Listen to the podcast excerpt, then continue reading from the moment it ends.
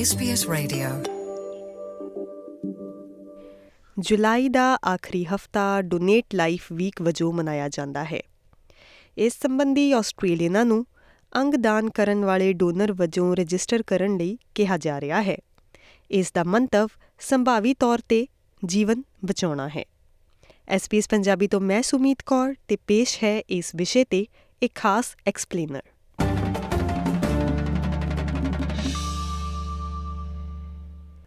Data ਦਿਖਾਉਂਦਾ ਹੈ ਕਿ ਟ੍ਰਾਂਸਪਲਾਂਟ ਉਡੀਕ ਸੂਚੀ ਦਾ ਸਮਾਂ ਕਾਫੀ ਲੰਬਾ ਹੈ ਅਤੇ ਕੋਵਿਡ ਮਹਾਮਾਰੀ ਤੋਂ ਬਾਅਦ ਇਹ ਹੋਰ ਬੱਤਰ ਹੋ ਗਿਆ ਹੈ।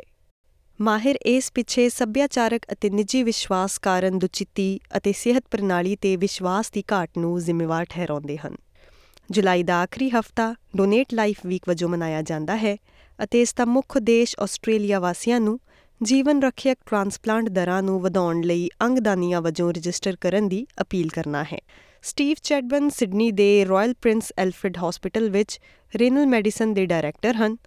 ਉਹਨਾਂ ਅਨੁਸਾਰ ਕੋਵਿਡ ਮਹਾਮਾਰੀ ਦੌਰਾਨ ਤੇ ਇਸ ਤੋਂ ਬਾਅਦ ਟ੍ਰਾਂਸਪਲਾਂਟ ਕਰਨ ਵਾਲੇ ਲੋਕਾਂ ਦੀ ਗਿਣਤੀ ਕਾਫੀ ਗਿਰ ਗਈ ਹੈ। ਉਹਨਾਂ ਦਾ ਕਹਿਣਾ ਹੈ ਕਿ ਅੰਗਦਾਨ ਜਾਂ ਸਰੀਰ ਦਾਨ ਕਰਨਾ ਇੱਕ ਅਜਿਹਾ ਤੋਹਫਾ ਹੈ ਜੋ ਕਿਸੇ ਨੂੰ ਜੀਵਨ ਦਾਨ ਦੇ ਸਕਦਾ ਹੈ ਅਤੇ ਲੋੜ ਪੈਣ ਤੇ ਹਜ਼ਾਰਾਂ ਹੋਰ ਲੋਕ ਇਸ ਲਈ ਆਸਵੰਦ ਹੁੰਦੇ ਹਨ। So important for people from all walks of life to understand what's involved in donation, to think it through, to register, and to discuss that decision with their family so that everyone knows what they would like to do if that event arises. And what we suspect is that in some areas of the community, community where COVID had a really tough impact and maybe shook up people's faith in the healthcare system, in those areas consent rates have really dropped a long way. And we really want to fix that up. We want people to be confident that we're here as an excellent health service doing the best things for their patient, for their community.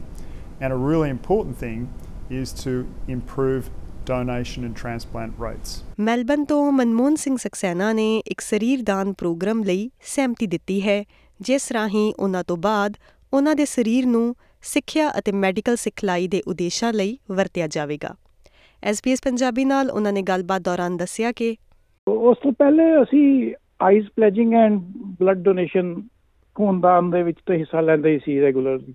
ਤੋਂ ਜਦੋਂ ਅਸੀਂ Australia ਆਏ ਤਾਂ ਇੱਥੇ ਜਦੋਂ central link ਔਰ Medicare ਦੇ ਵਿੱਚ ਰਜਿਸਟਰ ਕੀਤਾ ਤਾਂ ਉੱਥੇ ਮੈਨੂੰ ਫਾਰਮ ਨਜ਼ਰ ਆਇਆ ਆਰਗਨ ਡੋਨਰ ਦਾ। ਤਾਂ ਮੈਂ ਉਸੇ ਵੇਲੇ ਉਹ ਭਰ ਦਿੱਤਾ।